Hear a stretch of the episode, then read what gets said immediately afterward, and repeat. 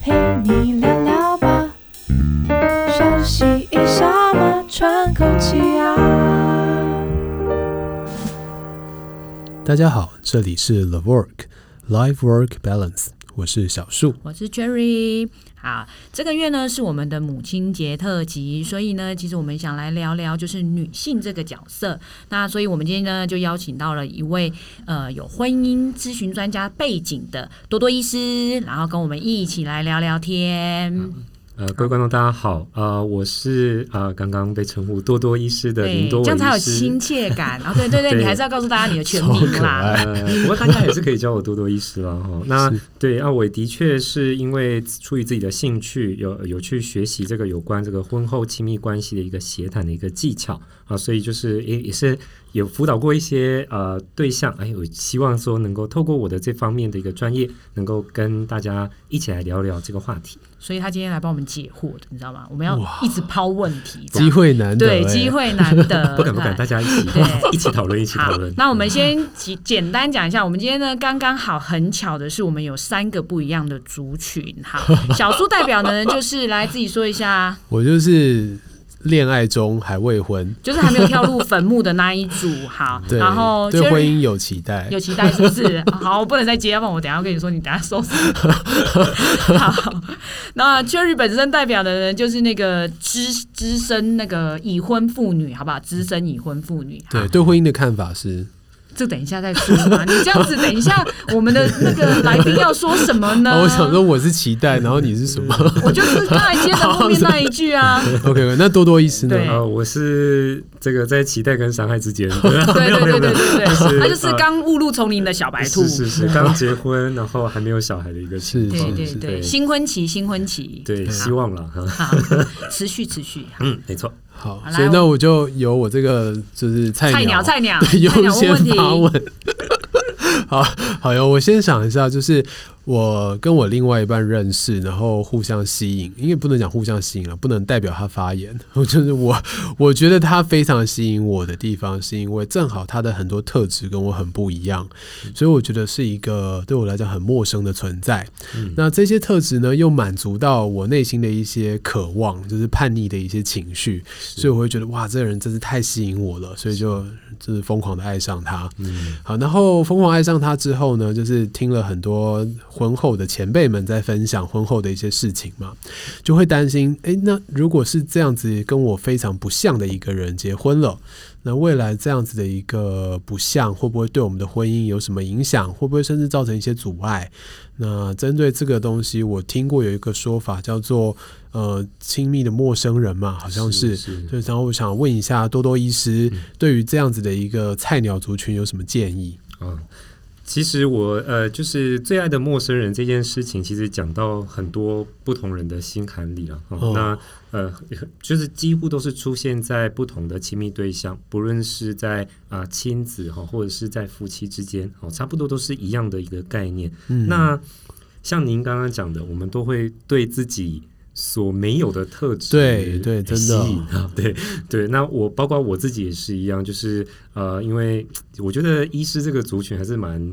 蛮机车的，我们就是 在在一个班上，都是一群机车的人哈。围围绕着机车的点在于，不是这这边两个都医生啊，就我不是说我有发言的权利。来，机车的点在于，机车的点在于，呃，至少就我而言啊、呃，我对于呃知识的追求哈、呃，那或者是一些呃理论哈、呃，一些概念的提出，我们可能就会有非常非常多的要求。所以你们有那个真理，就是事事为真的概念就对，对对对，你你不能说我讲出一个东西让你不知道，嗯、因为你如果不知道，你会被电嘛。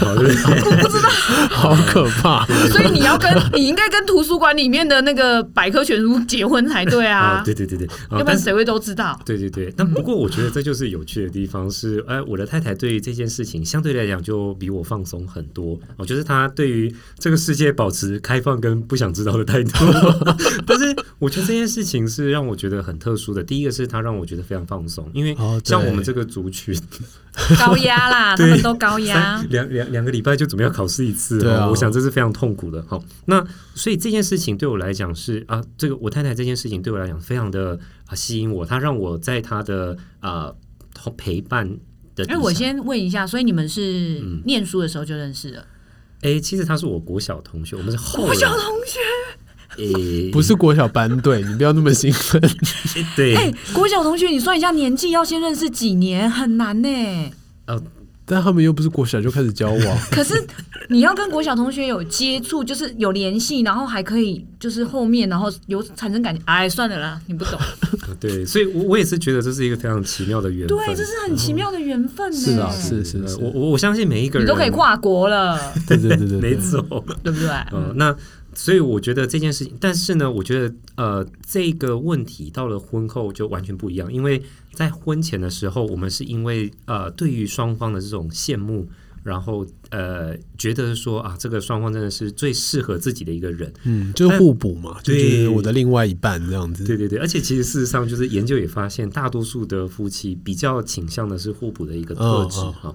但是互补的特质也意味着你们在思想沟通模式上面会有巨大的差异。对，没错。所以到了婚后呢，哎。结婚完了，哎，接下来不知道要干嘛了，就打起来了。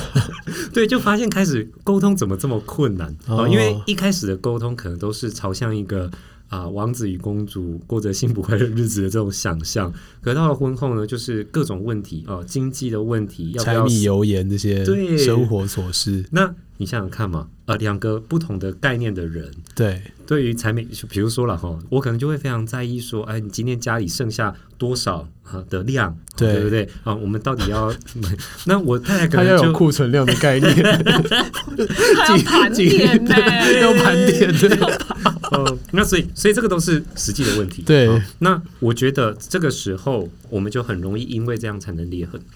好，那但是其实这就很好玩啊。我我个人觉得了，是你从企业的角度来讲。如果你把家庭当成一个企业，这样两个不同职位啊、不同特质的一个人，他应该要升任的是不同的职位。嗯，那其实呢，我我也觉得了哦，到呃后来在婚后的各种磨合里面，我们也开始倾向了一个比较分工的一个情况，哦，就是我们两个互相负担不同的业务。哦，那其实在这个时候呢，我们变成不是好像要跟两个同样呃。业务性质的人去做沟通，相反有点像是互相报告，甚至呢有点是呃呃赞许对方的这个工作成果，因为他可能在其他的方面啊、比如说虽然我是医师啦，但是我觉得我太太有点比我太爱干净很多很多 哈。等一下，等一下，等一下，对不起，我忍不住要打枪，谁跟你说医师爱干净？你知道外科 我想要讲外科医师有多对对，那那我怕我被外科医师揍。那那我也是，我我也觉得我蛮感谢我太太的，就是她让我在，因为你知道在医医院的时候，就是一直不断的训练要。干净，干净，干净。然后到了家里就完全 想要放空，哦、这样就觉得不要再干净了，崩崩溃哈。那但是我太太呢，就是那个提醒我的机器，就是她只要比如说进门啊，这个没有洗手啊，就崩溃啊。这个没有换衣服 就粘到床上崩溃哈。对，所以那这个对我来讲是很好的事情哦，就是啊，她提醒我这些事情，让我能够去注意到，因为万一以后我们有小孩，万一我们以后要怎么样的时候，总是要注意一下其他人这样。那我不。说啊，我崩溃了，那我我就不理他，哦，对不对？哦，那所以我觉得去赞许啊，我太太虽然说有时候真的很困难，有时候看到她就是那种我我已经跟你讲这么多次了，为什么你都不赶快去洗手这种感觉？哦、对对。但是终究我们要从有发怒过吗？有，我曾经跟他吵过架。我觉得很正很正常，这才代表他们进入婚姻生活。对啊，但是我觉得到了就是这个磨合的时候，反而不是变成两个一样的人，哦、而是依旧。还是那种陌生感，因为我还是不知道为什么他要那么爱干净。Oh. 但是我去啊、呃，透过赞许他的这样的行为，来帮助我自己变成一个更好的人。那我觉得这个是在婚姻里面，我觉得两个人结合以后，能够发挥一加一大于二的一个很重要的效益。所以我是非常赞许这种陌生感，甚至这种陌生感可以让你变成更好的人。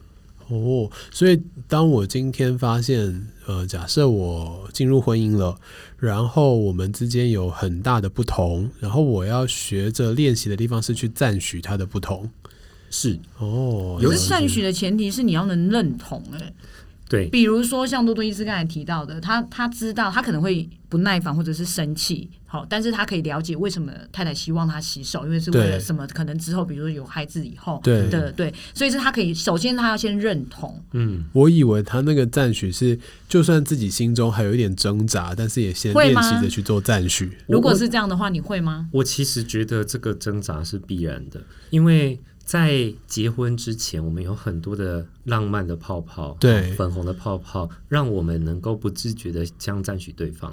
但是到了婚后呢，泡泡戳破了，对，泡泡戳破了，而且你以后你会发现，这个人真的有太多太多跟你不一样，对，而且他会，因为他跟你生活在同一个空间，你们要彼此忍受。那其实我觉得啊，我们在婚后最常见的就是我们对于对方的缺点掌握的非常的好。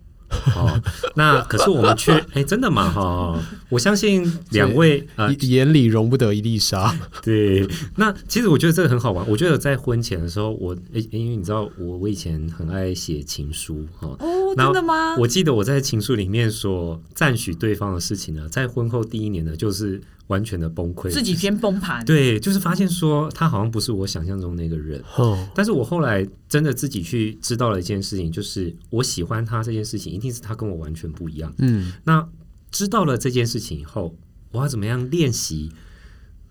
呃，去看到对方的优点，也让对方看到我的优点。因为人只要在熟悉的团，尤其像哥，我相信两位一定对自己的父母亲、对自己的兄弟姐妹的呃。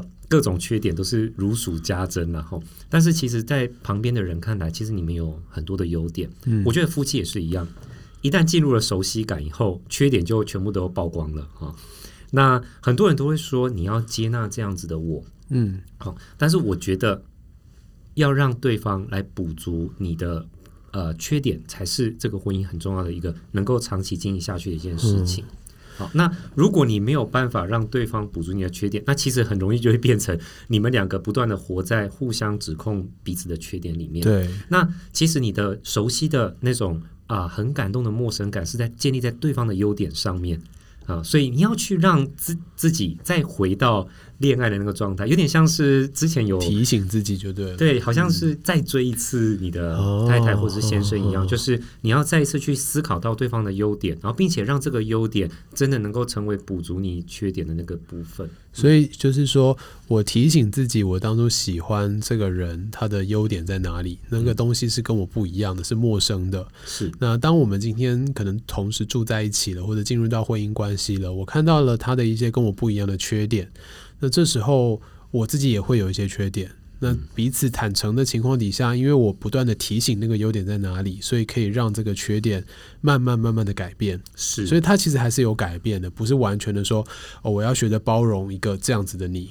是哦，因为如果只是纯粹的包容，其实人都是有极限的。对啊，有点像是如果你是在一个公司企业，你也不可能跟你的上司说。啊，我就是这样的人，你要接受我。对对对。那其实我觉得，如果你把这个家庭也想象一个公司，我们会有一个进步的动力。另外一件事，我觉得蛮重要的，在婚前，我们很多时候我们的目标就是要结婚。对。那但婚后的时候，有的时候我们不知道自己的目标是什么。嗯。那当然了，有的人说，哦，那我们就是什么生小孩啦，要干嘛啦，干嘛啦。婚后的婚后的目标是不要离婚。哦，好，那好好好大压力，是 是是，跟要结婚一样难呢。我我可能会比较偏向。我要在一起哦，是那我哎、欸，我其实之前也有跟人家分享过，你呃，婚姻的秘诀是什么？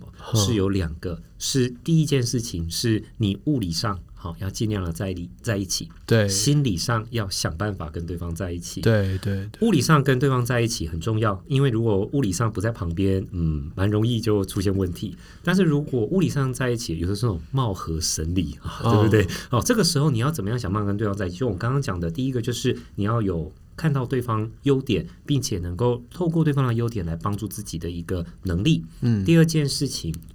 是你要找到你们的目标，你们要再像婚前一样，好，透过哎，我们的目标是要结婚，好，所以我们为了要完成这个结婚的这个工作，好，所以我们就朝一个同一个方向努力。嗯哼，那婚后当然有很多怪要打了，哈，我相信哈，比如说最常见的就是小孩子啊，这个特别难哈。那另外一个就是双方的父母，父母。好，然后还有很多难以预料的意外，嗯、哦，比如说双方的父母的问题，或者是自己工作上的一个问题，这些怪物呢，透过两个人的呃合作，怎么样能够一关一关的度过？那这个时候，你为了要度过这个目呃目标这个难关，哎，你就比较不会看到对方的缺点，因为这个对这个时候对方就是你的好战友，你要一起来度过这个难关。哎、嗯，那有没有一个情况，以前看到呃，比如说一些日剧或韩剧啊，他们都会说，哎，你先。就是婚前我的缺点在你口中讲的好像是优点一样，你就是喜欢我的邋遢啊，那怎么到婚后了，反而你开始觉得我这个邋遢不好？是，那呃，其实对我来讲，这个呃，这些比如说像刚刚讲的邋遢，其实它有一些，也就像你刚刚说的，你有一些你羡慕的东西，对，比如说啊，他可以不用那么在意自己的外表，对对对。那通常也是意味着啊，你自己非常非常在意你的外表，对，好。但是呢，你在一起以后呢，毕竟我们双方的生活圈，举个例子来讲，我为什么会这么的在意自己的外表？可能是我的生活圈必须要让我在意我的外表。呃，举个例子来讲，我们是医师，是如果我们穿的很邋遢跑去医院，呃，我们应该会先被呃老师好好的教训。但是有一些地方，他是要去呃。就是你反而不能那么修边幅，对对对。那所以这个时候要怎么样让两个啊、呃、互相在彼此需要的时候啊、呃、能够维持那个啊、呃、合理的啊、呃、这个样貌啊、呃？举个例子来讲，假设了哈，我跟一个艺术家结婚，对，那这个艺术家他可能在他工作的场域需要，因为比如说他可能颜料很多，颜料很多，那那那我去穿着西装革履都进去，这个。万一弄脏了，挺挺麻烦的。对，那我要怎么样练习，让自己去适应这个环境？那呃，这件事情是不是优缺？这件事情就似乎不是那么重要。那就是说，我们要怎么样能够让自己能够适应对方？那也不是说我要丢掉这个呃不修边幅的这种自由感，是而是我们要练习融入对方的生活，让他也融入我们的生活。那这个时候，我们就可以再去欣赏跟呃。再次回到这种呃浪漫的感动，而且说，哎呀，我为什么那么羡慕这个呃艺术家这种不修边幅的感觉？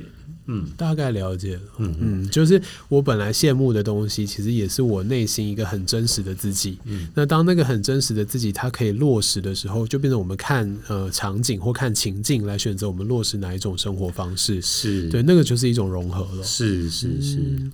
好，婚后代表呢？你有什么想法？婚后代表对你们的生活有融合。婚后代表没有办法发我们我没有。我如果我们照刚才多多医师的讲法，对，我们的目标就是不要离婚，这样好吧？我们要如果我们要有目标性的话，这也是一个很难达成的目标。对对对，我相信，我相信。对，嗯，那我也觉得说这件事情在呃，因为就像我们在讨论自杀的问题一样，嗯，我们面对一个真的呃精神状况不太稳定的人，我们。不能直接告诉他自杀不能解决问题，嗯、因为他真的就会很想解决自己。哈、嗯，没错。那但是呢，我们呃，我们也必须承认，对我来讲啊，虽然说啊、呃，法律上不鼓励自杀啊，但是我们面对这个人的时候，自杀真的是他其中一个选项。是啊，所以我也不会那么认为说离婚不是一个选项。嗯嗯，但是同意。但是对我们来讲，其实关系的建立是非常难得的。我想。啊，刚刚有跨国哈，国小哈，对不对？对对对，大家的爱情太猛。那大家的爱情故事都是这么的呃不可思议，关系的建立都是这关系的建立，尤其是你选择了这个对象，跟你准备期待能够共度一生，嗯、这个都是真难得的缘分。嗯，而且也有研究发现呢，离婚的人呢，很多时候在离婚后不断的再去寻找。这样子的一个亲密的关系，那其实也代表说，这个是一个人非常非常基本的一个需求。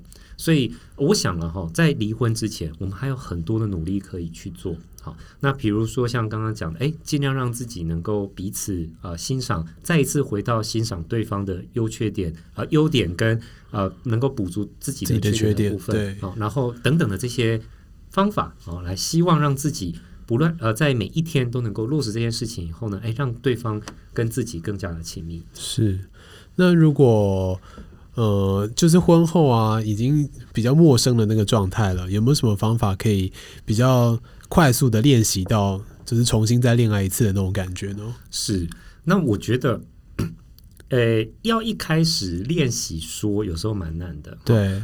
不过有几个啊、呃、事情，我觉得蛮重要。第一件事情，其实也是跟我们面对小孩子一样，就是物理性的亲密接触这件事情，对于每一个人来讲，都是有着神奇的魔力啊。我想，包括对小孩子一样。我们拥抱小孩子的时候，其实啊，不是只有小孩子觉得有安全感，其实对我们大人而言，也有一种很特殊、很神秘的一种回馈。对，这种回馈呢，其实就跟我们的生理的这个呃，有一个激素叫做催产素有关系。好像是其实是我们社交一个很重要的激素。那这种陌生感呢，很多时候呢，会导致夫妻双方这种亲密的行为变少啊。啊，亲密的行为绝对不是只有性性行为。对，那像哎，我们那个。在恋爱的过程里面啊，偷偷的牵起对方的小手哈，蹭一下对方的鼻子哈，然后肩碰肩，不经意的这种触碰啊，这个啊这些事情呢，都可以帮助我们啊，在啊婚后呢，如果真的亲密感比较困难的时候呢，能够一点一点的建立，因为这种这个。刚刚讲的催产素的那个增加，它并不是一个好像就是啊，我只要结婚了，我就会永远都是处在最高值。它要不断的透过这种呃物理性的接触啊，来有点补充它，好，是是，来让我们不断的有这种熟悉感跟亲密感。那之后呢，也许在突破呃这个说不出跟对方的对对方的赞美或是感谢的时候，这件事情的呃情况就会比较下降，最后才会形成一个正向的循环，大概是这样。所以确实是可以利用一些实质的行动来改善心理的一些想法的。婚后 代表你觉得呢？婚后开婚后代表只想开放以下留言，就是那个婚后代表的想法，好不好？对对对对，我们可以开一集那个婚后代表的想法。不过我觉得这集对我来讲学到蛮多了，就是可以预防的一些情况，或者可以预见的一些情况。嗯、那我可以想想想想看，有没有什么方式能够先去做出一些心理上的调整。嗯嗯，你可以先好好做一下心理建设。对啊，对啊，对是两个人的生活跟一个人生活还是不太一样。对，我相信一定是有很大的不一样的。是是是，嗯、好哟。那我们今天谢谢多多医师帮我们来分享这一个最爱的陌生人。对，谢谢。那如果大家有任何的想法，或者是你身边的故事，或者是你有想要建立的一些关系、重拾的一些关系，都欢迎你写信到 talk to loverock at gmail dot com 这个信箱。那我们今天分享就到这里结束喽，拜拜，拜拜。拜拜。